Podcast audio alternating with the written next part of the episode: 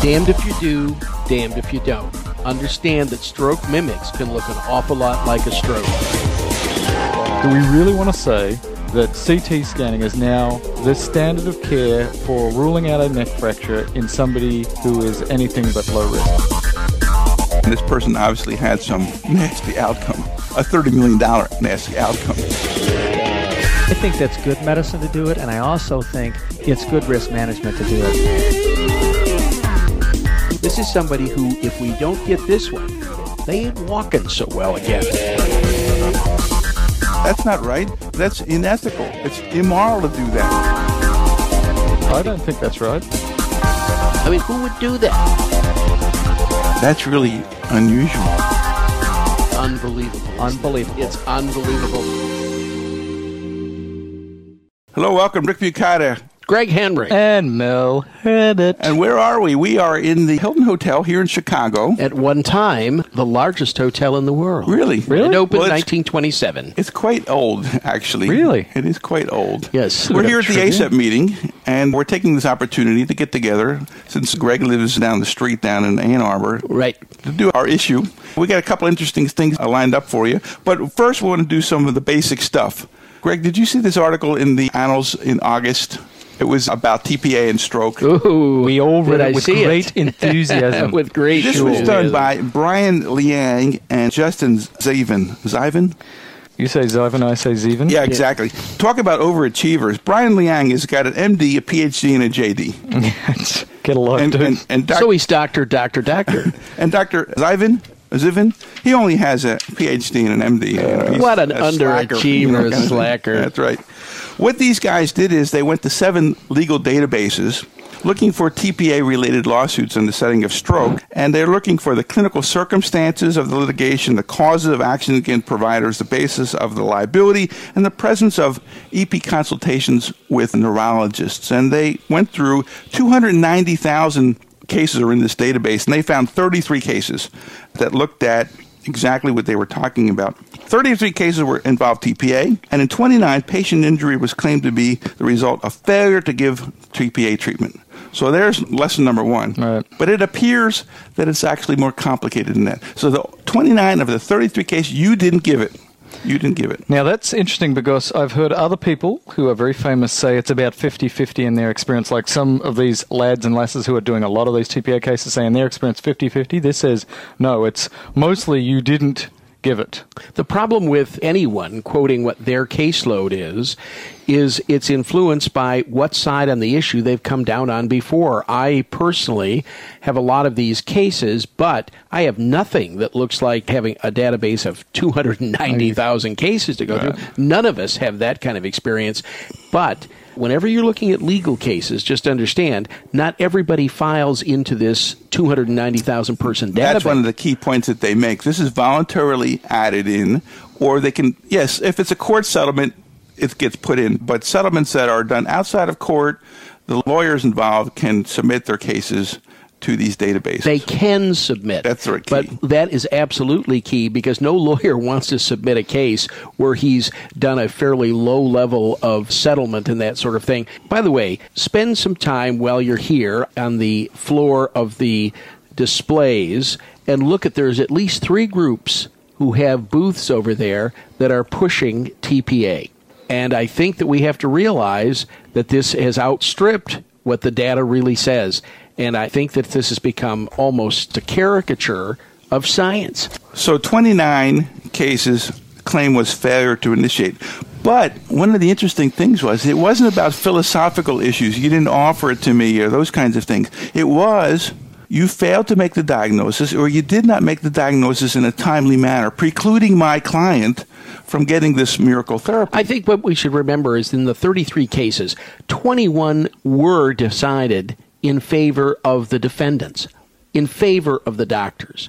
Now, if we take those cases that are remaining, that's what we're talking about now. Those that were decided in favor of the plaintiff, of the family bringing the action, those tended to predominate all of these problems with delay. And they're not saying that they necessarily would have gotten TPA. What they're saying is you took away the possibility or chance that we might have received TPA. Right. So that was 12 cases, and 10 of them involved failure to treat.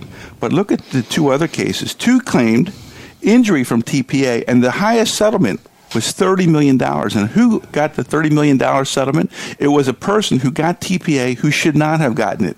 It was the stroke mimic guys. Damned if you do, damned if you don't. Understand that stroke mimics can look an awful lot like a stroke. There's no question that hypoglycemia can present as a focal finding. There's no question that migraine can present. Yeah, we're going to go through a little list of those just to remind some folks. We need to do that. So can I just summarize that again? So you got this big database. That's my job. You got 290,000, and these legal cases from lots of different places closed. Not seven databases. They found 33 cases that involved TPA. Of those, 29 for failure to give of some form. Yes. And that means that for other reasons. But the single biggest one was you gave it when you shouldn't have.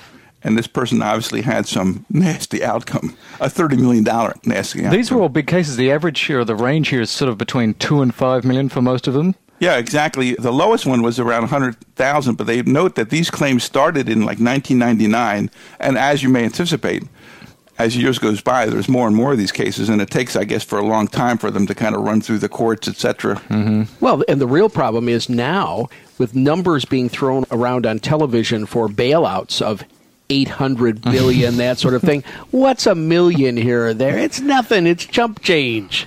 So the conclusion of this study, I think, is a little misleading in terms of I would have intuited that the doctor failed to give the stuff because he didn't want to give it. He was philosophically against it. He didn't really give the person informed consent about the pros and cons. That really wasn't the issue.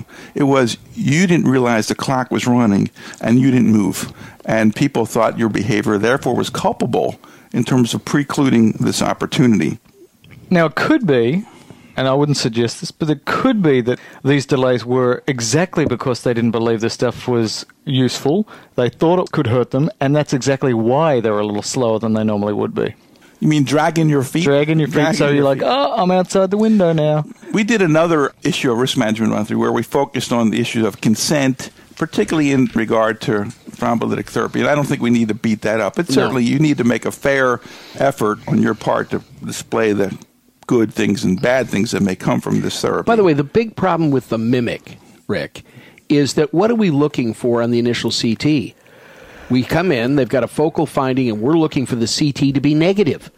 So after all, if the CT is positive, we're not going to be giving TPA. So now you've rushed in, you've done a CT, they've got something focal, and now you've got a negative CT to say, well, listen, that's a possibility. There could be a stroke going on. We have this narrow window of time. We're going to give a medicine. Yeah, you qualify for thrombolytic therapy.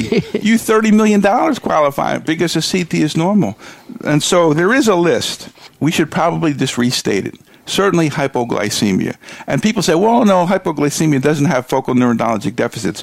I beg to differ with you. There's been clear-cut cases where focal neurologic deficits have occurred in the setting of hypoglycemia. And that's in diabetics. They also point out that alcoholics could be hypoglycemic and not declare themselves as they're not diabetics. They just don't have any liver to store their glycogen. Mass lesions, they pointed out, usually mass lesions have the slow, progressive kind of thing, more and more headaches. But look at Ted Kennedy. Ted Kennedy had a seizure as the first manifestation, as far as we know, of a brain tumor kind of thing. So mass lesions are not necessarily always slow-growing. And if you combine it with TPA, now you've got a weapon of mass destruction. Yes. Seizures and postictal states, check for bite marks, see if they've peed in their pants, look for the routine kinds of things. Todd's paralysis. Todd's paralysis is a focal neurologic deficit after a grand mal seizure. You didn't see the grand mal seizure, but now you see the Todd's paralysis, not moving that arm very well kind of thing.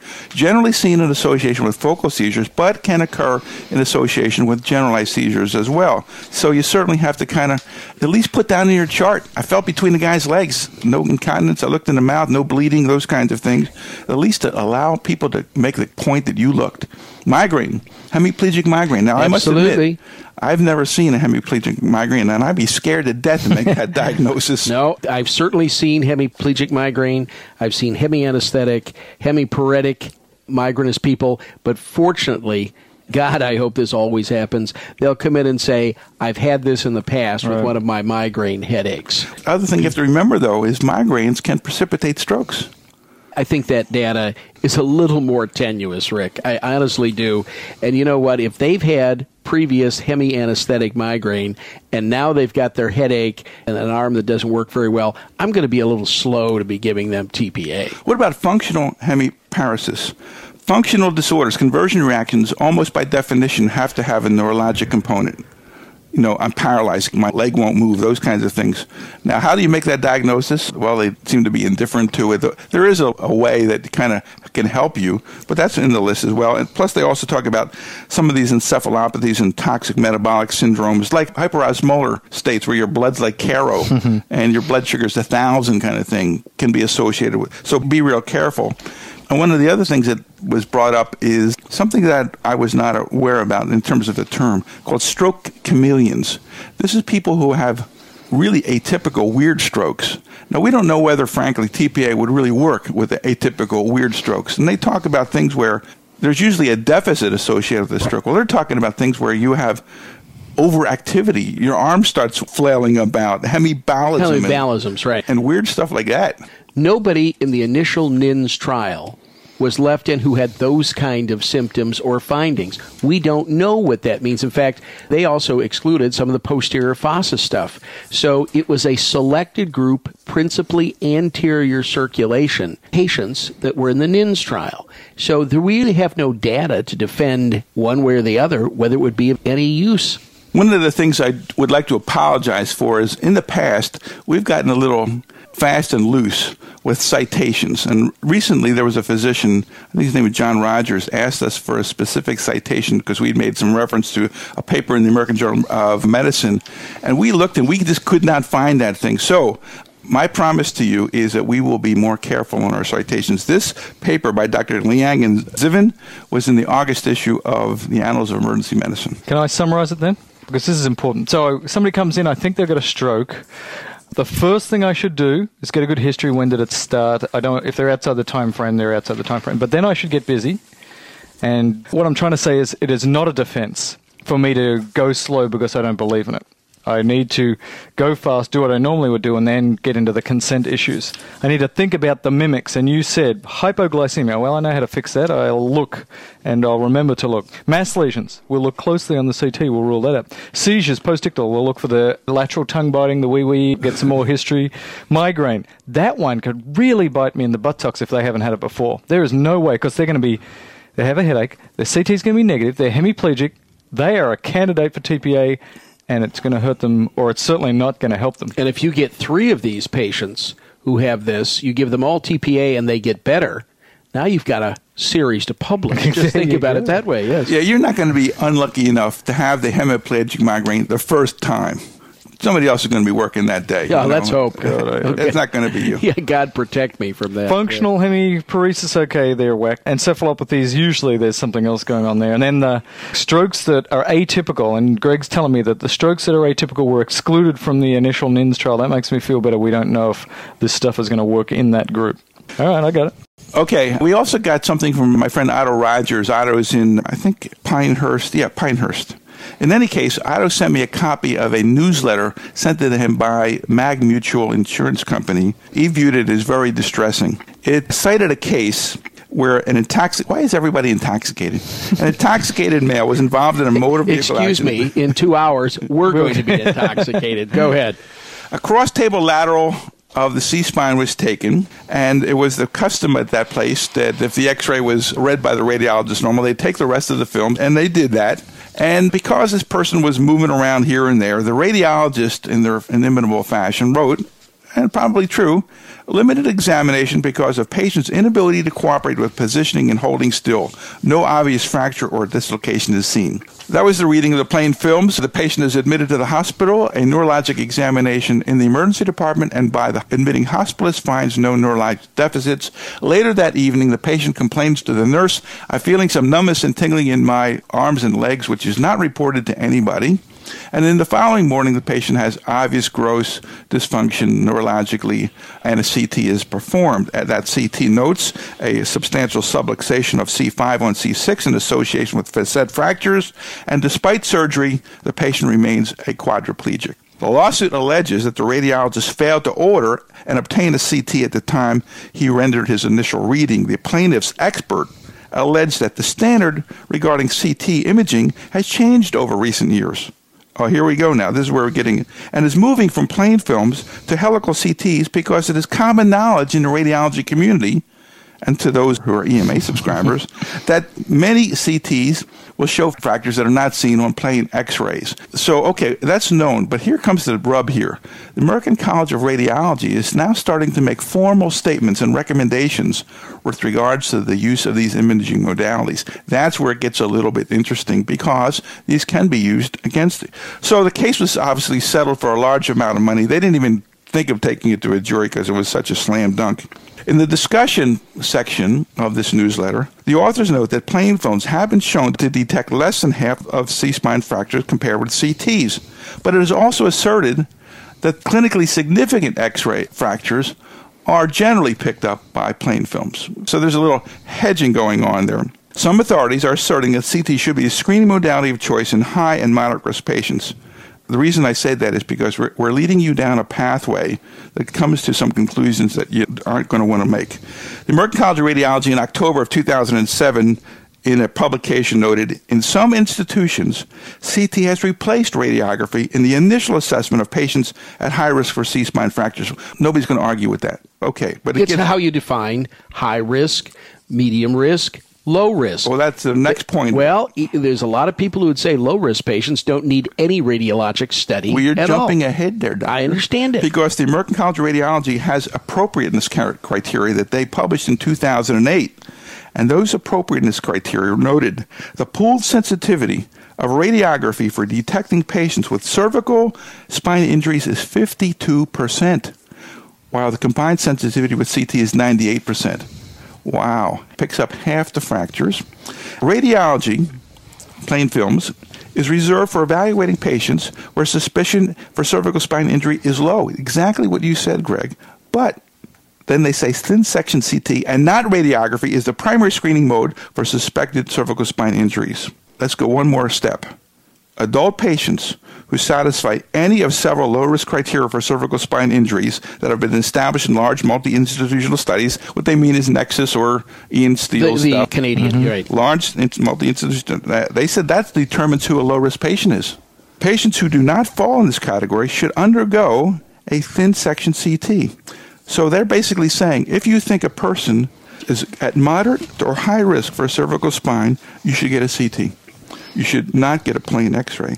But let's take the patient population, Rick. If we look at everybody who comes into the department who is thrust up on a board, has a collar put on them by the EMTs are taught to put everybody on the board. These are the people who we say, does your neck hurt? And they say, not till they stuck me on this board. And then we feel that neck. It's non-tender. They don't have a complaint. Their neurologic exam is normal. You know what? You're going to have to shoot a lot of films for a long time. I think those people are clearly low risk and need no study. And that's really what Nexus tells us. Well, there are going to be some people who flunk Nexus, but really are not at high risk. Exactly. So there's going to be some people who flunk Nexus or flunk the Steele rules, and yet you still believe, I think the risk is really pretty low here. The mechanism of injury was such. Yes, he's a little intoxicated, but he's not hugely intoxicated. So those people may be the ones who qualify, but it's going to be a relatively small group of people, don't you think? Well, let's talk first about if we're going to use a modality, and it sounds like for some reason we're being hesitant to use the CT, and there's no one cheaper in this room than me. I think cheap is beautiful. If you actually look at the cost, not the charge, but the cost of doing a helical CT, it's less tech time, it's less everything except for one thing, rads. This is a radiation question. If you're 72 years old, light grandma up. But first of all, the chances she's going to live long enough to develop some tumor based on this is very small. Funny, we have this hesitancy when we're talking about giving rads to the neck. How come we don't have more of this discussion when we're talking about giving 450 times the radiation of a chest x-ray to a child's abdomen? I mean, let's get serious here. Well, these authors basically say to this newsletter that there is an indication that a new standard may be evolving. And my friend Otto basically says, I got problems because what am I supposed to do? And I don't know that, fortunately, they say there's no case law that is going to kind of come in here and differentiate this. This is clearly not there yet. One final question in this was, what is the obligation of the radiologist after he makes a statement that this film is technically inadequate, but I don't really see anything on what's there? One of the contentions was that radiologist should have recommended a CT. One of the counters were, by the radiologist obviously, was, no, that's the job of the emergency physician to order the study that is appropriate. If I read a study that is inadequate, that doctor needs to order the next study. I agree with that. I think that's a bogus defense to say if they read it out as inadequate, then I think it's totally up to the emergency physician to say, oh, look, I re-examined them, they really don't have it. Or I am concerned that I got another test. I think there should be some effort on the radiologist to make the note that it's inadequate. That's the most important thing. What you do with that information, I think, is totally up to the emergency physician. Now, the problem is that if the emergency physician read it and thought it was fine and never saw the radiology note until later. I want to go back to this CT plain film thing. This is concerning. Here's my questions. Do we really want to say that CT scanning is now the standard of care for ruling out a neck fracture in somebody who is anything but low risk? So if they fail Nexus, and a lot of people do, are we going to go straight to CT now? No plain films anymore? Is that what we're saying? Well, I don't think that's right. Let's go back again. The standard of care in ruling out the need to do any radiographic study is a clinical one. All right. Are they awake? Are they alert? What does the exam show? I still think that probably 70% of the people who come in can be sorted out in that way. Now we're talking about the 30% who have something, right? They have something that makes either the mechanism of injury, the age of the patient, the intoxication level of the patient, or if they said to me, you know what, my neck hurts after this accident, and am I examining them? They've got tenderness in the neck. As far as I'm concerned, that gets a CT. Because I know this data, now they're medium risk, at least, negative neurological exam. The problem is the downside on this, Mel, is so huge. This isn't missing your ankle. This is somebody who, if we don't get this one, they ain't walking so well again.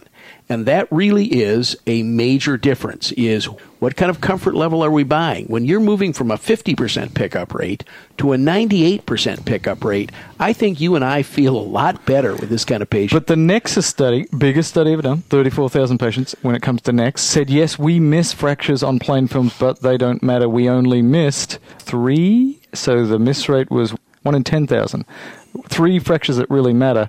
So I know that Jerry is not dead, but he would be rolling over in his grave to say that we should be using CT instead of plain film. They said low risk but failed Nexus, do a plain films.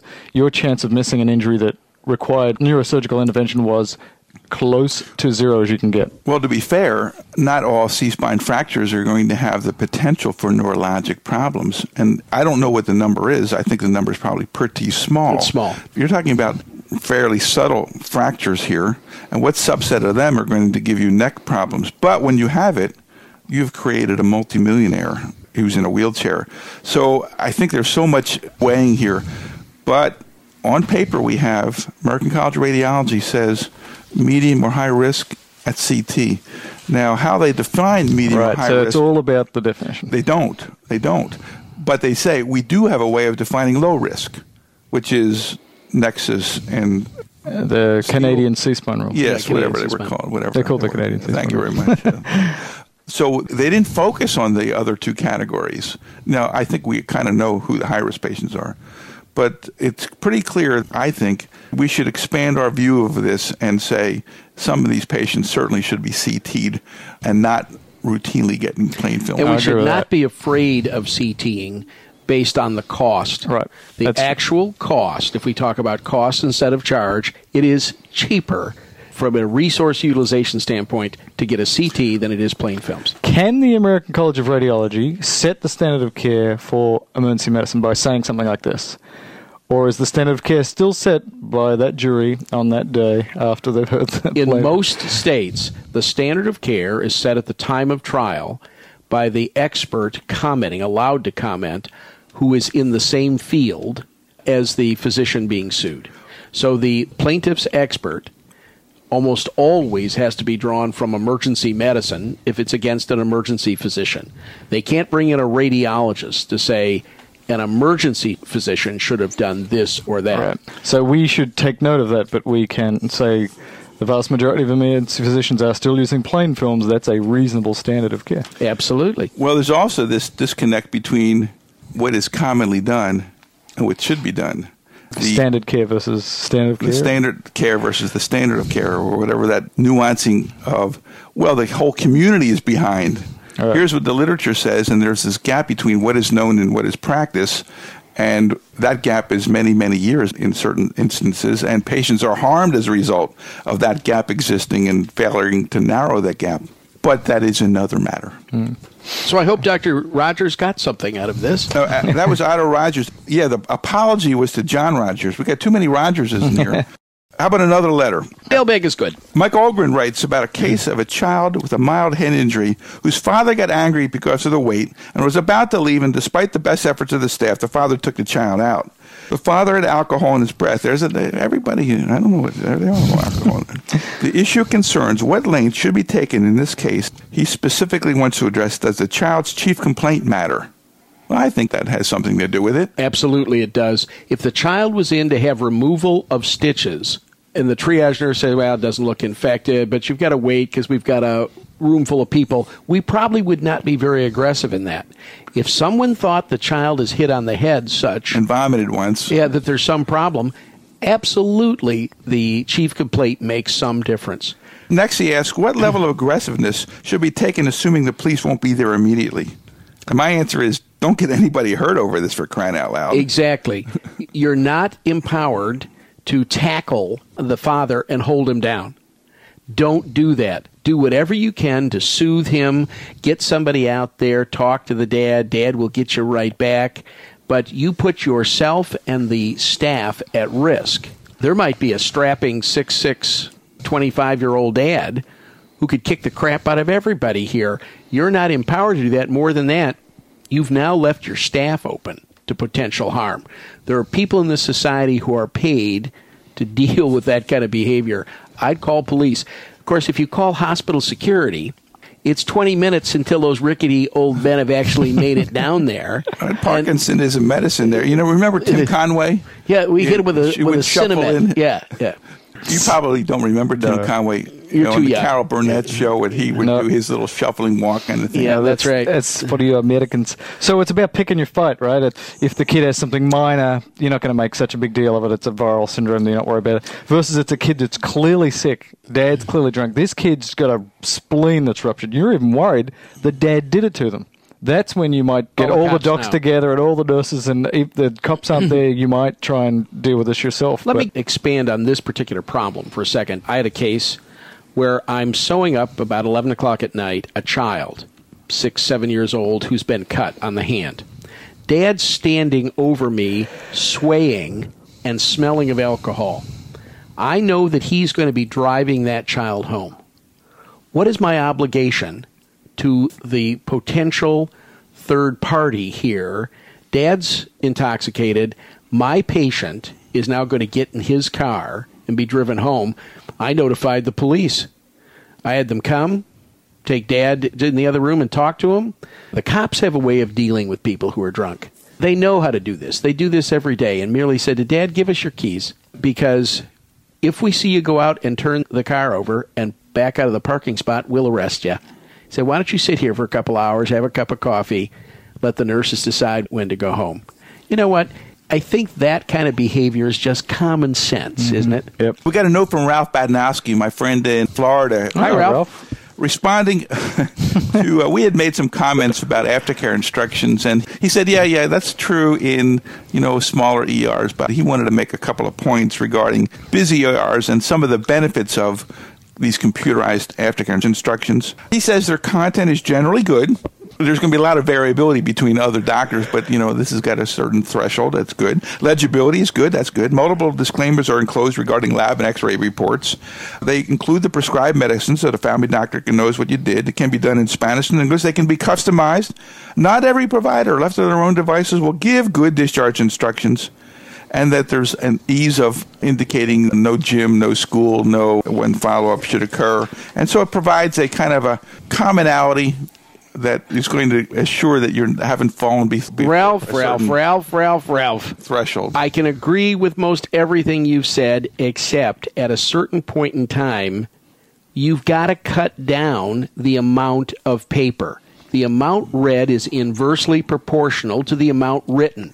It's become ridiculous. The patient now walks out with 6 or 7 sheets of paper when what we want is to know when they need to be seen, a specific time, and a specific action. You know, most of this stuff that's on these ridiculous disclaimers and things like that, I don't think they have much legal validity anyway.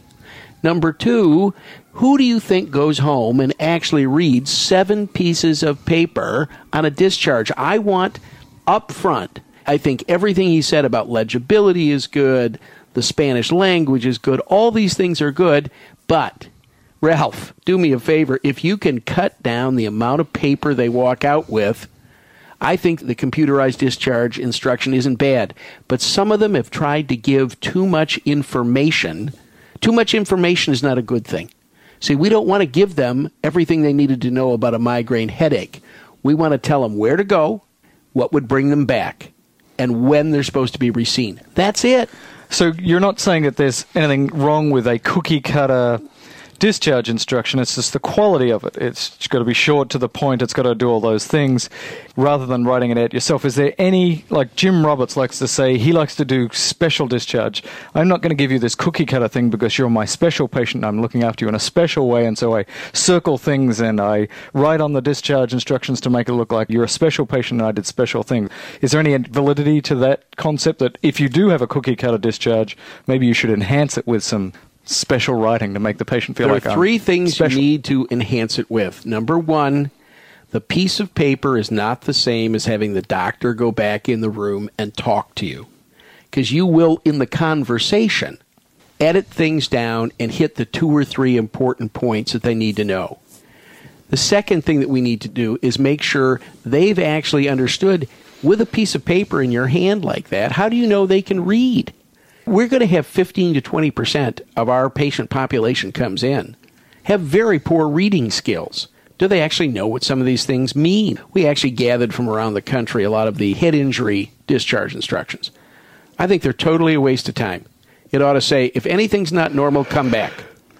We actually had one that said on it, if the pupils are no longer symmetrical bilaterally, you should return. Who the hell knows what that means? That's just crazy crap. And then the third thing is, if a 4th grader can't look at it and follow the instructions, it's wrong. Because basically what we want to do is re-enter them into a system in a specific time frame. That's it. And all of these things that say, well, you've had an x-ray ordered. If we find the emergency physician was stupid and made a mistake reading it, we'll contact your lawyer. We'll do this. I mean, all these things get to be crazy after a while. I like the basic Buchanan mantra. If your symptoms persist, worsen, or new symptoms develop, you come back to this emergency department immediately.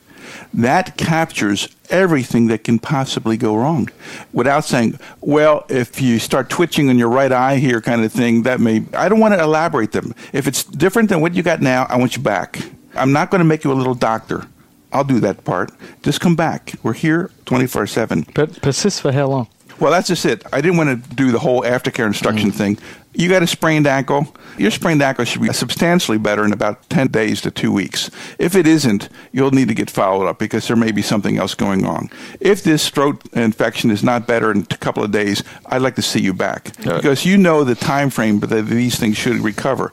I don't like, honestly, these doctors who take this tack that I'm going to send every person back to their doctor to be seen no matter what's wrong. Because they don't give them the right time frame. I'm going to cover my butt by creating another visit to a doctor colleague for no matter what's wrong with you. You got a cold, I want you to see your family doctor tomorrow. bullshit. That's not right. That's unethical. It's immoral to do that. You've diagnosed a cold. It is a cold. There's no advantage of them being told to go to a doctor the next day. Well, it reminds me of W.C. Fields. He said, everything in the world any good was either illegal, immoral, or fattening. And that's what's making it sound like. We need to give reasonable instructions, reasonable time frames, but they ought to be specific so the patient understands it's not return sort of when you feel like it. It's in 7 days, this is either good, or you're back here, or you're in some place. It's 10 days, or quite frankly, on a lot of these things, I'll bring them back. Burns on the weekend. I know that if I see them on Thursday, they can't get anywhere in to see anybody on Saturday or Sunday.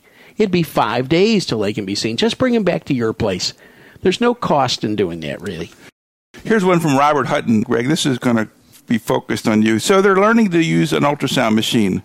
And at one hospital they're at, they are allowed to put down, or it's okay, or they have adopted, and the radiologists are okay with this, putting down the preliminary reading of the ultrasound by the x-ray, by the emergency physician, even acknowledging they tell the patients, we're going to get the real test, but I'm training, I'm learning, and if it's okay with you, I'm going to do this test here. And they want them to put down their preliminary reading. At the other hospital, the radiologists are much more protective about the use of ultrasound, and they don't want them to do anything in the chart with regarding any kind of preliminary readings or not. Do you have any view of writing preliminary readings, not writing preliminary readings? I have a serious view of this. On these learner doctors? If you are doing something, the idea that we're not going to record what we did, I think, is wrong, and I think it's immoral. If you did an ultrasound, this is your feeling about the ultrasound, you ought to write it down someplace. That'd be like saying... It's like a stethoscope, isn't it? It's like the stethoscope. I mean, it's the stethoscope of this century or this millennium. There's no question about it. Doesn't mean you're good at listening at the stethoscope. Yeah, but we don't say... That'd be like the cardiologist saying, we don't want you guys to record what you heard through your stethoscope. Or the orthopods to say, you know, we don't want you recording what you picked up on your examination of the knee. This is just an exam. And to say that we can't put that down, first of all, I think it's medically, legally wrong. If you did it, then own it. Then take care of it. Acknowledging that you are in a training process. Exactly right. Okay. All right. Here's a great case. So a person arrests in the emergency department, and they work on them like mad to try to resuscitate them, but they're not successful. But the person's rhythm is intractable VFib. They try everything, but the person persists in VFib. They gave the drugs, they gave the shocks, and the person's still in VFib. And after a while, they said, okay, well, a lot of time has gone by, this person's not viable, they're in VFib, let's call the code. 45 minutes later, they're getting ready to put this person, get him for the morgue, and the fact is the person's breathing, has vital signs that are reasonable, not so good oxygenation, and recovers with some substantial neurologic deficits. So the question here is, what do you do with a person who's got a treatable rhythm, but it is not responding, and can you call a code in those cases? Now, obviously, I think we're kind of on thin ice here, because I don't know there's a lot of precedent here, and this is called ultimate bad luck for some people. Your thoughts? I think if it's a gross fib, it's very hard to call the code on that one. You better have done a lot of things. But there's a piece here that's missing. What was that person's neurological exam at the time they called the code? If this is fixed dilated pupils with a disconjugate gaze, these people are in bad shape. They ain't coming back, Rick. They may get back a heartbeat. They're not getting back a person. And at a certain point in time, there's not much you're going to do about that. I think you have to be real careful about going out to the family. It's very funny we bring this up because I've had this exact event happen to me as well. Oh, good work. Where they come in and now they're in a rhythm. Pretty much, I'm sure the patient then has to be admitted. They do die in the hospital invariably. None of these people get up and win the marathon the next week. They all have severe neurologic damage. But I think it's hard to call the code in a rhythm which we can at least theoretically treat. If this isn't a hypothermia case, it's rare. But you do see this in the hypothermia cases where the rhythm looks like it's, you know, unsurvivable. They do their thing for a while, they stop, and there's a famous one of a 3-year-old, I think that was just recently, that went for a lot of money. And they put the kid in the morgue, and the guy down the morgue goes, oh my gosh, this kid's breathing, because they'd warmed up to sort of room temperature and got a pulse. That's what the shocks do. they're in fib and you put the paddles on them and shock them enough, you put enough to warm them back up. Exactly right. So this is rare, and yeah, I don't know what you do with this. Usually we're pretty good at knowing when people are dead. The thing that happens much more frequently is not that they come back to life, but the family comes in and you've left the monitor on and they've got that beep, beep, beep, beep that goes on for 6 hours. A beating heart, we'll have some electric, non-beating heart can have electrical activity forever. Turn the damn monitors off so the family don't freak out. Turn them off and do your neurological exam. And believe me, fixed disconjugate gaze, fixed pupils, these people aren't coming back. And you can do end-tidal CO2. It's a very good predictor. If their end-tidal CO2 after 10 minutes is less than 10, the chance that they're coming back is close to zero. You can do a potassium. If it's over 10, the chance that they're coming back is close to zero. This reminds me of the movie The Princess Bride.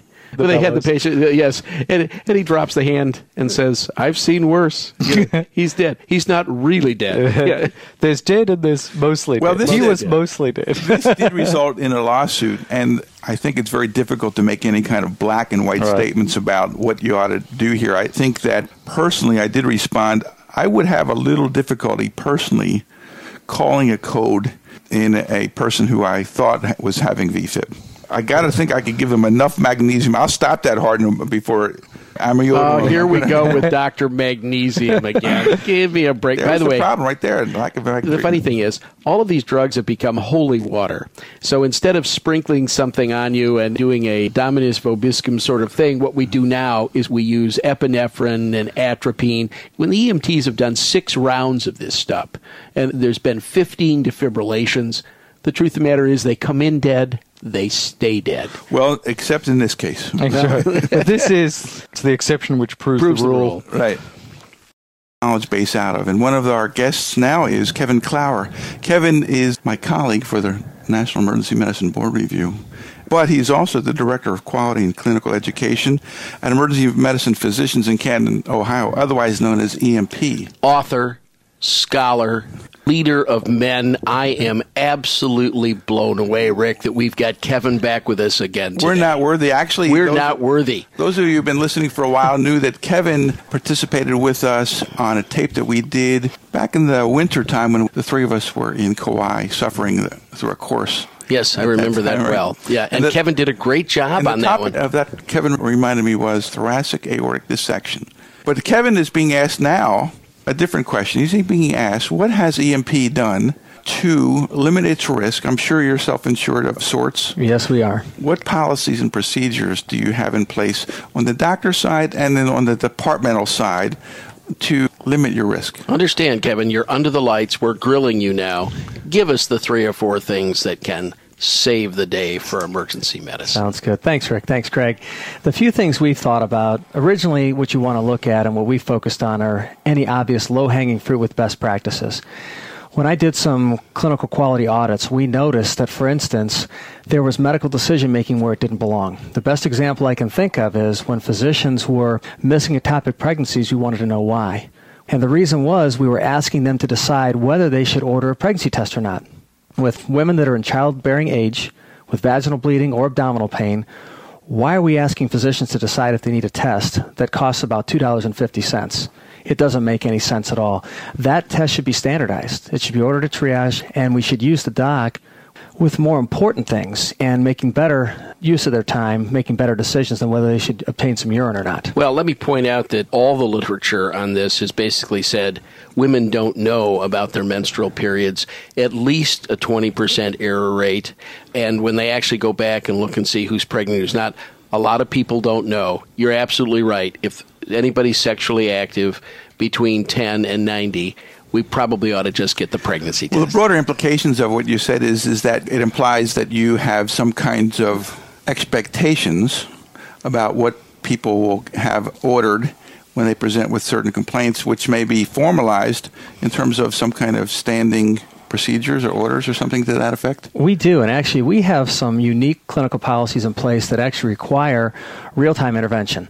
If a physician is going to deviate from an obvious high-risk entity with a specific leveraged point, such as ordering a pregnancy test in the entity that I described, they have to call one of our physicians on call to explain why they would do it. If it's reasonable, for some reason, if you can think of a reason why you wouldn't want to do it, and they agree, that's fine, it's documented in the medical record. Why this is so unique is it's one of the only real-time interventions that interrupts the error before it happens, as opposed to trying to deal with it afterwards. That's really unusual. No, this is a very different concept, that if you are going to vary, you're going to modulate from the expected norm, bounce it off of someone else. I think that's a very interesting concept, and it's very similar to kind of the concepts that they do in the airline industry. Pilots kind of do things very routinely over and over again. Remember, there are bold pilots and old pilots, but there are no old, bold pilots. They have to do it a certain way every time, and I think that that's not a bad idea. Give us some other examples of where this might take place. Let me ask one question first. The implication then is that your physicians, when they come on board, start working for EMP, are given a set of guidelines regarding a variety of symptoms, and that they basically have to intellectually embrace these things. And ballpark, are we talking about 5, 10, 20, 30? We want no more than 10, and we think we have, well, I don't remember the exact number, about 6 or 7 right now. The inception of this came actually before we even started with our risk retention group. We are self-insured, and all of our docs own a piece of this, so that's how we can get buy-in with them as well. So if they follow the policies, they will have less risk, provide better patient care, and they don't run the risk of losing money from the risk retention group. Let me ask you a question, Kevin. Have you ever contemplated if a physician does not follow the rules, does not call in, doesn't do what the guidelines say, that you would take the initial cash out of his pocket, out of his check, since it's your money anyway? Let's say he has to pay the first, well, we'll pick a chump change number, the first $30,000 of any lawsuit. Have you thought about that? We've considered it, and would we actually go that direction at this point? No, but certainly when you have your own insurance company, and if a physician does not follow the expectations of whatever insurance company agreement that you have, whether it's your own or someone else's, there is an opportunity there to intervene and even not even provide insurance. So as long as we educate our physicians about that, we haven't had any difficulty with compliance on this for the most part. And we've had very good success, and it has reduced our risk because I track those entities, and we know that the incidence of those high-risk entities that we were concerned about, we really have less problems with them now. So you basically have 5 or 6 that right. You've developed over the years. Can you recall just generically their headings? Sure, absolutely. The first one, actually, the whole concept started with our general counsel, Mike Frank, and I've taken over the program implementation now and monitoring. The first one we call 3 strikes. And I think you both would agree that if a patient comes back to the emergency department with the same complaint 3 times for an acute event and we can't get it right, you probably would be best served, and so would the patient, by admitting them to the hospital. Well, I've actually been speaking about this for 25 years, and my feeling is to try and explain to a jury that, okay, doctor, we can forgive you the first time. All right, second time, okay. But, doctor, you had 3 bites at the apple. You see, that's a tough sell. As far as I'm concerned, if the pizza delivery guy comes 3 times that night, admit him. I don't care what he's got. This guideline is not chief complaint specific. It is just the fact that it's 3rd time back. Must be for the same complaint, though. Mm-hmm. We should amplify on that a little bit, that if you actually look at the return visit, is it a red flag or a red herring? It's a red flag. All the data says, yeah, maybe they misunderstood when they're supposed to come back and that sort of thing. But you know what? Take another look. In fact, there's an insurance company that I've done some work for. They say if a patient comes back for a second visit, have another doctor, if you've got one there, another doctor take a look. You need fresh eyes at that moment in time. And I don't think that there's anything wrong with that. The way we look at it, a return visit is an opportunity, not an annoyance. And we have to change the culture in emergency medicine. So many of us want to say, oh, they're back again for that migraine. No, they're back for the subarachnoid you missed the first time. Well, that's the way you need to think about it. We're the only business that would be mad at repeat business. We're going to go out to a great restaurant tonight in Chicago, and nobody's going to say, are you hungry again? Are you back here again? Damn it, didn't you eat here in the Sears Tower like last week? We're the only business that does that. I don't know why. Makes no sense. So that's one of your 5 or 6. How about a couple others? The most recent one that we implemented that I had very significant concerns about recently with a change in the literature, and I think a recent change in the standard of care, is how to deal with TIAs. We had, for whatever reason, in a short period of time, within about 6 to 12 months, several claims and a few lawsuits regarding patients that were discharged with neurologic symptoms. They were reported as probable TIAs, and the physician sent them home, and there was a resultant bad outcome later. Now, the issue isn't if they admitted him to the hospital, necessarily something could have been done differently, but the jury of lay people will definitely see a distinction between those sent home and those that come into the hospital. Well, if you look at that current literature, though, what they're really saying is, and I actually wrote a paper with one of the guys, with Johnston from California, and what we really said was, if you come in with a TIA with certain level of symptoms, your chances of stroking out the next period of time or such and such and so and so. We can't put everyone in, but I think that the new mode here is just like we do with chest pain. You can get a Doppler study of the neck or a CT angio of the neck in the department. You can check their heart. You can do an EKG. Hopefully you can get an echo. Those look okay. You've started them on asthma. There's probably not a lot you're going to do. Although it's interesting, the American Heart Association has come out in black and white and said all TIA should be admitted. You know what? That is not what's happening in most of the world right now. Right. And one of the reasons they've come out with that is because most people cannot get this workup done in a timely manner. It would be the unusual department. You have to come in at 8 o'clock in the morning and we'll get all this done. But that's the only case. Right. I think that's good medicine to do it, and I also think it's good risk management to do it, because we find that once the patient's admitted for their workup, it's someone else's responsibility. We're not trying to abdicate our responsibility, but we've done all that we can. What do you think about the repeat TIA? Now we've got Grandpa, who was in a week ago, had all the studies done. He's now on aspirin, and maybe they give him an occasional Plavix, too, or something like that. Comes in, had 15 minutes of a little tingling in the hand, and now he looks fine. What are you going to do with that case? What we do is I've exempted them from the policy. If you have chronic symptoms that have already had a full workup, and I tell you, when I looked at the literature, Greg, on this, there's no standard workup for TIA. That's why I went ahead and made the default for us admission. Someone else then decided what the full workup was, but everyone will clearly understand there was an effort to do a full workup. An outpatient workup can be interpreted many different ways over different time periods, and that's very risky in my opinion. See, this is a time bomb waiting to happen, because if you look at the data, if you have a full-blown TIA, no matter what we do, if you don't have a surgically correctable cause, or you're an atrial fib, something like that, your chances of going on to stroke in the next 2 years are somewhere between 60 and 70%. And I mean, we can open their mouth and throw in some aspirin and things like that, but it's a disease entity with a disaster waiting to happen. What prompted me on this as well was that JAMA 2000 article that talked about the number of patients, actually from EDs, go home with a diagnosis of TIA. We're not disputing whether they had TIA or not. They did. And they came back, 50% of them within 90 days had their stroke. That was Johnston's article from Northern California, that I think they were with the Kaiser system. Right. I think Johnston's with the Kaiser system. And he's the one who finally asked the question, what happens to these folks we send out? And he asked the right question. And 10.5% were back in 48 hours, and that's what concerned us the most. Right. So you'll be the last person to touch them when they come back with their stroke. Right. Those are two of them. Remember any others? Yep. Unusual headache. Unusual headache, okay. You come in with a headache that's out of character for some way, shape, or form from other headaches you've ever had or never had a headache before. Don't try and bait the patient. Are you sure this is the worst headache? Are you sure you haven't had one? What you need is a plain CT, and you need an LP. Right. And that's the end of the story there. And if you're not going to do one or the other, you need to call our physician on call and explain why not. You have one doctor on call for the entire... We rotate it. How about number 4? We have testicular pain. We know that there are a lot of physicians out there that still, despite what the literature says, feel that they can clinically differentiate epididymitis from testicular torsion. The literature says you can't do it.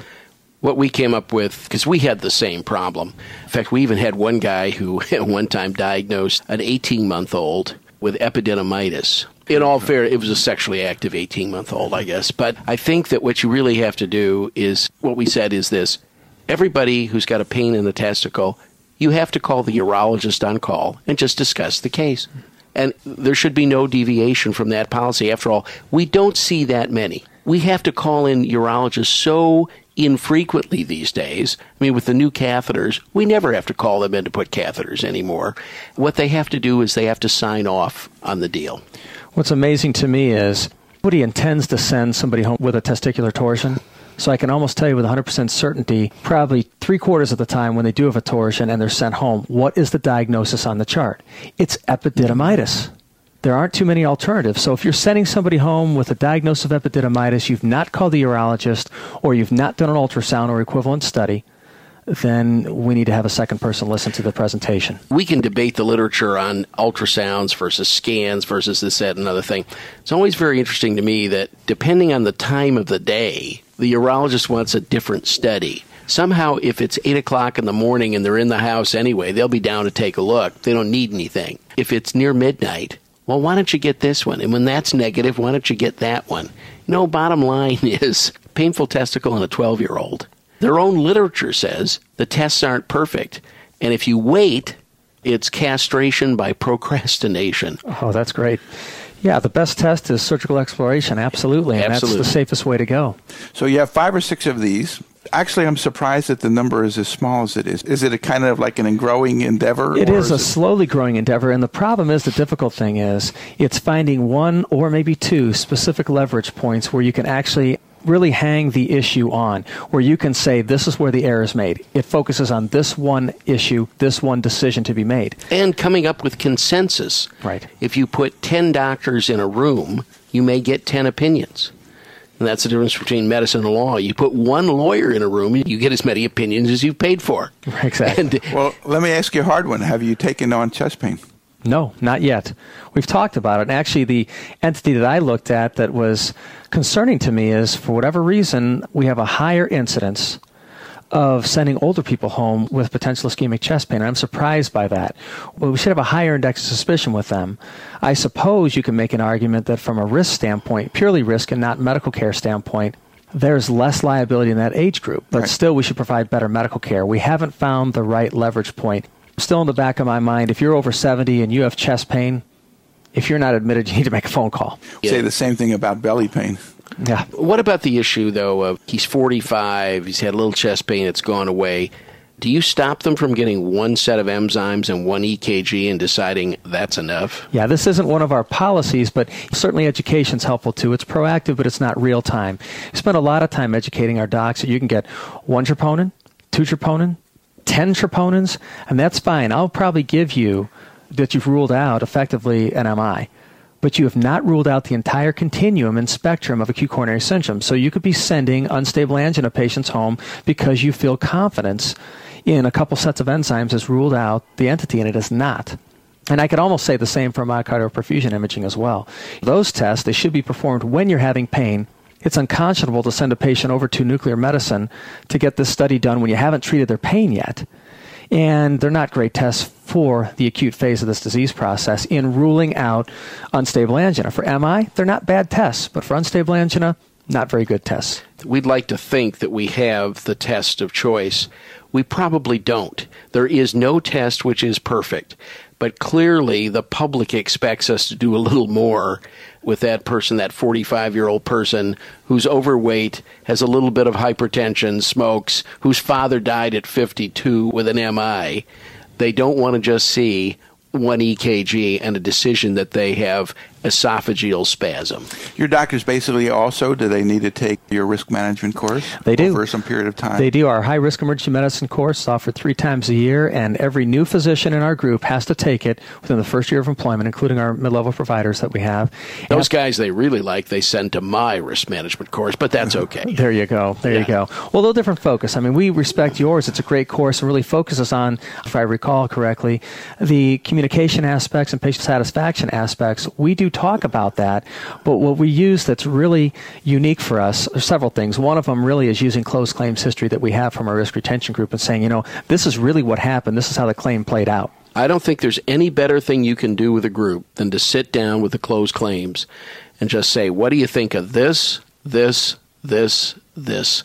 And just go through them and say, this is why it happened. So do you want to be the next guy who's sitting here with a summons and complaint in your mailbox? Henry's law is nothing good comes registered mail. So let me get this straight. We have these 5 or 6 clinical guidelines that have black and white kind of issues in them. You send them to the risk management course within the first year.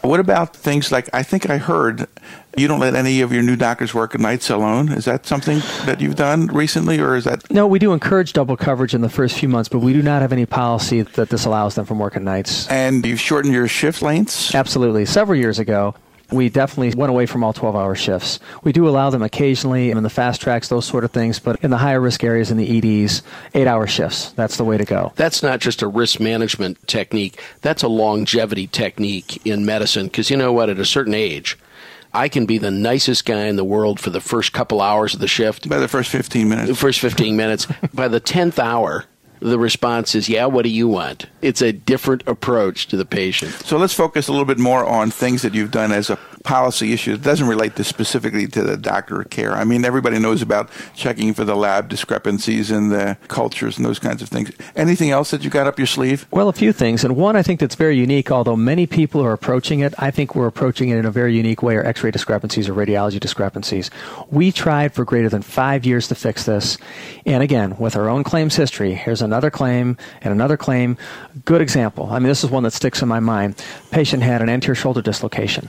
Doc did the best she could to go ahead and reduce the shoulder, thought it was in, sent the patient over for post-reduction films, looked at the films, and based on the clinical assessment and the films, thought it was really in place.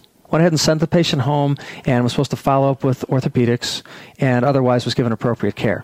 The radiologist looked at the films and said, there's no way the doc couldn't have seen that this wasn't back in place. It certainly doesn't require my notification. So the emergency physician was not notified of this discrepancy. Patient did show up at the orthopedist's office somewhere in the neighborhood of 5 days later with a brachial plexus injury, and there was a claim. And there was only one answer. Let's figure out a settlement. You deserve to be paid something for your trouble and for the injury. We don't need to litigate this.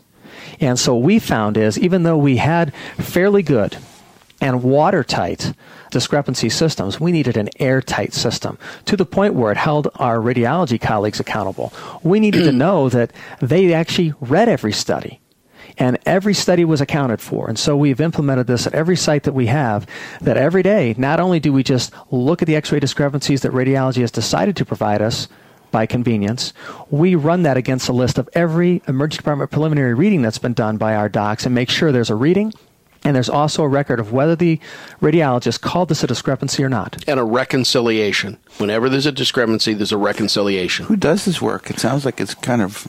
We have a paid quality director at every single one of our sites, and it really is helpful to do this, and we found it very useful. The directors were busy doing schedules and other types of things that were very worthy, and they couldn't focus on quality. Is this quality director a physician? Yes, one of our physicians. We didn't feel it's appropriate to really delegate as such an important physician-level responsibility to anyone else. They may have assistance from a quality assurance nurse or someone else, but the physician is in charge of this process. Any others that you can suggest? Yeah, a couple things that I can tell you about, too, that fall under really our risk retention group. And Chief Operating Officer there, Bob Broida, has come up with some ideas of even providing rebates.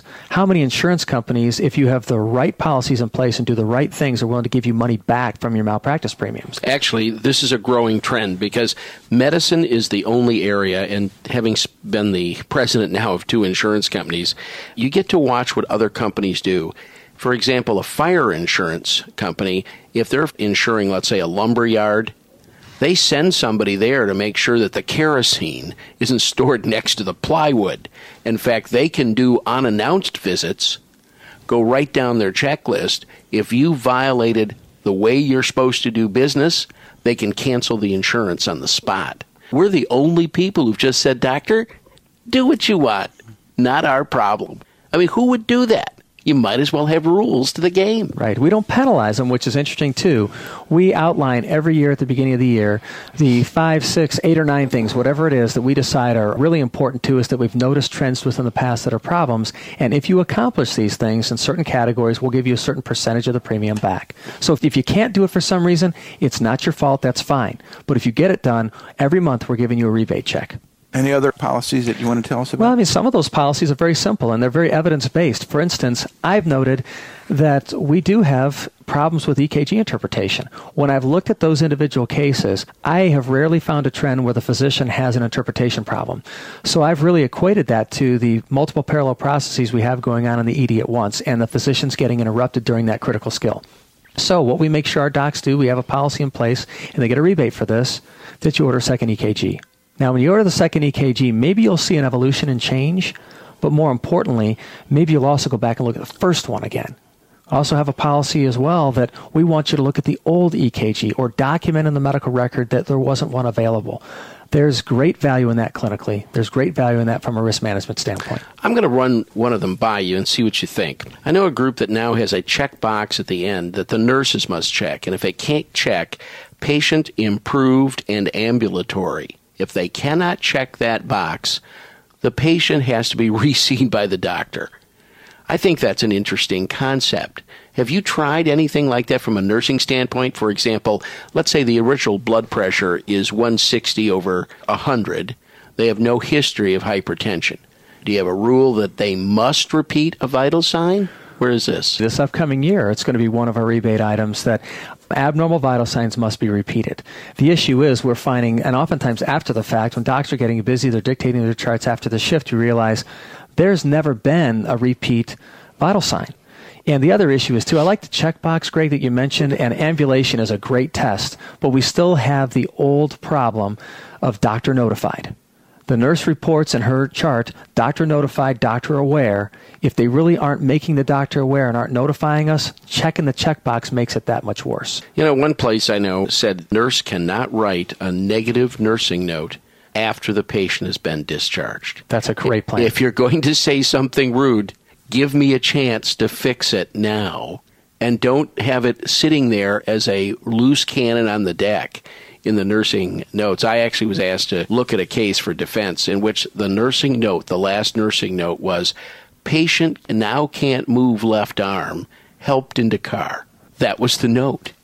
She might as well have put a gun in her mouth and blown her head off, because to send that to court is a disaster. We had one of those cases. It was one of those TIA cases I was mentioning to you guys. It was a young lady who had, I think, a 7-year-old son, had some TIA symptoms, was discharged, ended up having later a brainstem infarct. Nothing would have been changed by admitting this lady. You can't do anything with a brainstem infarct. But the interesting thing is we even considered defending this. The doc otherwise did a very good job. Documentation was excellent. Everything was really in line for a good defense for this case until we got a hold of the nurse's deposition from the traveler's nurse. And when the patient was going to be discharged, the first thing that they said was, well, you know, if you can't open both eyes, I really can't discharge you. So the patient reached over with the arm that was working better and opened the other eye. And they said, well, you can't sign your own discharge, so the friend signed it. Well, since you've opened both eyes and since you've signed the discharge and it's all ready to go, I'll help you to your car. Unbelievable. Unbelievable. It's unbelievable. Kevin, we want to thank you for coming and sharing your thoughts with us. It's going to be guys like you who are going to lead us into the next century of doing risk management. And Rick and I would both like to take this opportunity to thank you for what you've done. Yes, well, thank both of you. Much, Kevin. Thank you both. On the same theme of big groups being involved in their own risk management, let's have another interview. John Lyman, who's the Chief Clinical Officer of Premier Health Services in Dayton. And John, you've been doing this for quite a while. Over 25 years. And are you self-insured or something to that effect? Or we have our own captive. Yeah. We formed a captive a little over 5 years ago. Now, do you use the captive for both primary and secondary layers? Do you take the captive and do you then reinsure on top of that? How do you people actually do it? Exactly the second thing you said. We have the captive and then we reinsure. So you have real skin in the game. We sure do. So you see, that really helps when you're dealing with a group to be able to say to guys, you know what, it's our money. Most of us are only on one side of this equation. We pay a premium to an insurance company and we don't want to get sued. But groups like John's, basically, you got 2 feet in this.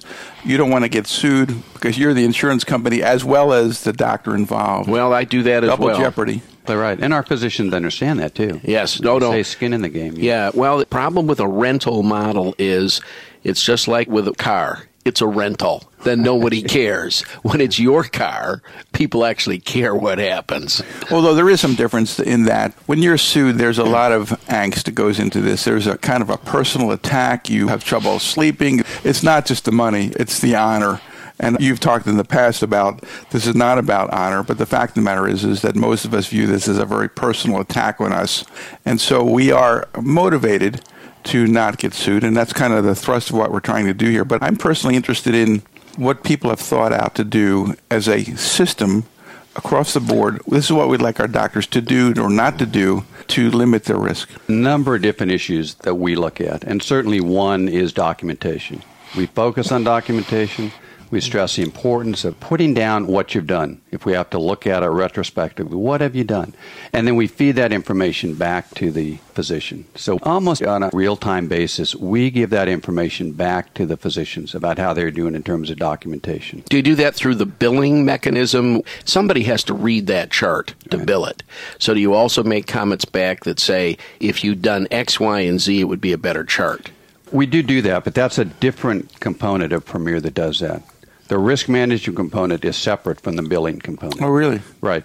Yeah, we run two separate audits for that. How do you determine the charts to pick for your risk management-related audits? We have focused in the past few years on the high-risk entities that enter the emergency department. We don't do a carte blanche, and so we've parcel out, you all would figure out the ones we do, that we look specifically. We call charts from the physicians and review those. So if I was to make a little list here, do you look at deaths within 24 hours of coming to the emergency department, return visits, double return visits?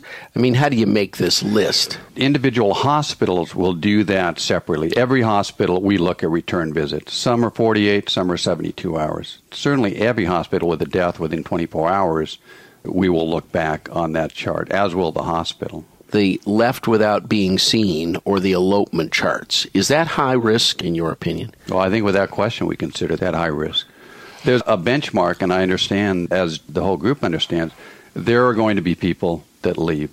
The benchmark, when we get over that, we look very carefully at that. Is why? Is it overcrowding? Is there the other issues that would cause people to pick up and leave the department? We also try to separate out ones that leave before they've even registered or before they've gotten in the back versus the ones that have gotten in the back, been seen by a physician, and for whatever reason decide they're going to leave. Yeah, we consider those elopements. Okay. Those are not left without being seen. Correct. Because nobody leaves without being seen except the invisible man. Everybody's been seen by somebody.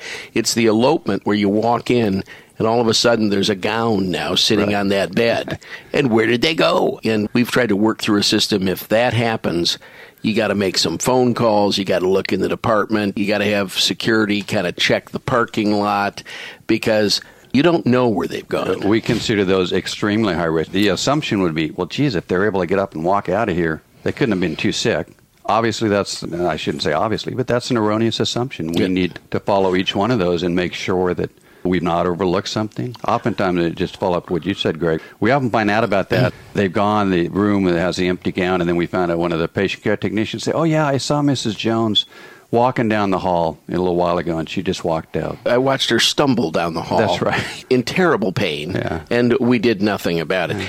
Let me ask again about this documentation. If we had to tell a physician to do one thing, we've gone to this, if you're going to have a conversation with an outside doc or an outside hospital or something, you got to date it, time it, tell us who you spoke to, so that we got some proof there that we've started the search to get this person the care they need. What are you doing with that? Interesting you say that. We tend to think of documentation as the interaction with the patient and to make sure that what the patient said and our examination is all on the chart. We stress that. I think you're bringing up a slightly different point. Events that occur during the emergency department visit, somewhat unrelated to the patient, the consults and the other discussions that may occur, very much a part of the record of the patient. And we stress the importance of including that kind of information on the chart. We talked earlier today on the convention floor about this idea of pass-ons and what would be kind of the, if you had your druthers, what would be the ideal pass-on for an organizational adoption of this is what we want you to do kind of thing. Just developing is our best practice for this coming year is to make sure that those turnovers, those relations of the patients from one position to another take place in a not necessarily formalized, but a manner that makes sense and is done consistently. And what we are pushing, the turnover be at the bedside. I'm a strong believer in the bedside turnover versus the nursing station turnover or the passing in the hall turnover. So many positive aspects come out of that at the bedside. And just out of courtesy to introduce the new doctor to the patient that they're saying, I'm leaving now, I'm turning your care over to Dr. Picotta, and Dr. Picotta, this is what I have seen, and this is what we're waiting for. And I'd like to say routinely, you know, to talk about cases with our colleagues, that if it's a double coverage setting. So the idea here is, number one, to try to get your colleagues to go into the room together, introduce the new oncoming doctor, discuss in front of the patient what the anticipations are in terms of what we're waiting for, those kinds of things. And the Joint Commission has really gotten into this pass-on business, but they view it as a high-risk area. But as John said, I think that it's a great idea, not only from the risk management point of view, but from a kind of human relations kind of point of view. I've seen these situations where the doctor goes home, the new doctor shows up, and they go into the room and say, Dr. So-and-so's off duty now, I'm your new doctor kind of thing. And I thought, geez, you got to be able to do that in a better manner than this. I mean, it shows that the first doctor didn't even have the time to come in and say, I'm going off, or I'm going to introduce you to the doctor who's going to be taking over your care. So that's one thing, and that's a new endeavor on the part of your group. And we've talked to our doctors about the same thing. You don't want to get into saying, well, I don't have time to do that. It can't take all that much time. You know, what are we talking about? A couple minutes a patient? Any other more specific kinds of things that you're asking your doctors to do? Interesting, Rick. You touched on maybe the backbone of our risk management program, a lot of different facets of it, but it's the customer service component. We see customer service incredibly important for a variety of different reasons, but certainly from a risk management standpoint. That's part and parcel of what we do, and we cannot stress that enough. And Greg, having heard your customer service talks many times, we feel that from a risk management standpoint, from a courtesy standpoint, no question. From a risk management standpoint, both from able to get more information from the patient, otherwise customer service is such a crucial part of our risk management. John, you mentioned that you selectively pull charts for review that are considered to be potentially high risk. Are they reviewed by a physician? Correct. And are there any more hard and fast, well, this is a chest pain chart, what are our expectations in a chest pain chart? Do you have something that they go on, or is it just one doctor's kind of view of the world? No, we have a template that these charts are checked against. I need to correct myself just a little. When you say reviewed by a physician, we also have mid-level providers. We have a team, but they're clinicians, either mid-level providers or physicians, and they are working through the template looking for specific items on each chart. I think that what you're seeing now is a lot of the groups will take a topic audit that month. This month, we're looking at children with fever under 1 year of age. You're looking at your compliance against a known template. And if you're at the 95% level, maybe you got to talk to one guy about some care, but you don't beat that one to death. Next month, it's a different topic. Well, that brings up another issue. How do your physicians learn your expectations with regards to all of the various things that you're auditing? Do they kind of get something in advance that say, here's our expectations in chest pain patients or belly pain patients, so that they know what you're looking for? Exactly. Every physician has that template that I just referred to, so they know exactly what we're looking for with the individual audits. That way you're not playing that what am I thinking game kind of thing. They know the rules, and you're basically just determining whether they followed the rules. Exactly. This certainly speaks again to documentation. They may have done everything they were supposed to do, but if it's not documented, we don't know that. So when we do the template, and that's one of the feedback behaviors that we give to the physician. Look, that's all we had time for with John Lyman, but there's some more of this, about another 5 or 10 minutes, which we'll have on next month on Risk Management Monthly. But thanks to John Lyman and Greg and Rick for putting that together. I thought it was really helpful, really instructional about what these big groups are doing in order to reduce risk across a broad number of physicians. I'm getting more and more hassling from people about wine of the month. Oh. They don't care what we say, but if they can't get the wine, they're unhappy. So let me give you two wines this time that I know you can get. BevMo? No, this is California, some of California's best. Again, I have to compliment the Wine Advocate and Robert Parker. He put out an issue which is spectacular, which is basically the world's greatest wines for under $25 a bottle. Mm-hmm. And these are serious collectors who read this thing, and the guys who write these reviews are terrific. Let me give you two of them. Californians, so you don't have to pay the high price of the euro, and one of those is called Wyatt, as is in Wyatt Earp. He says the 2006 Cabernet Sauvignon, it's California wine, they gave it a 90, stuff's $13 a bottle. It was rated up with some of the better California wines, which are $100 a bottle. $13? This is a bargain. Ladies and gentlemen, if you had no other reason to subscribe to Risk Management Monthly, you've got it now. $13 a bottle. And it's Wyatt? Wyatt. That's at my local Ralph's. I see that brand all the time. Well, and here's another one. Here's another one that you'd like to pick up, which is Round Hill. Round Hill Chardonnay, a great rating, and this stuff is selling for $6 a bottle. A white wine. Now you're talking. Now you're at my level, right? See, there. Yeah. I knew. $6 and it doesn't taste like vomit? You realize Mad Dog 2020 costs that much. Wow. Boone's Farm Apple is that much, and we can get a decent wine, Round Hill, California, 2006 Chardonnay, $6 a bottle. You know what, men? We need to call this show off and go get us some $6 wine for this. All right, that's it. Great issue. See you guys. Bye.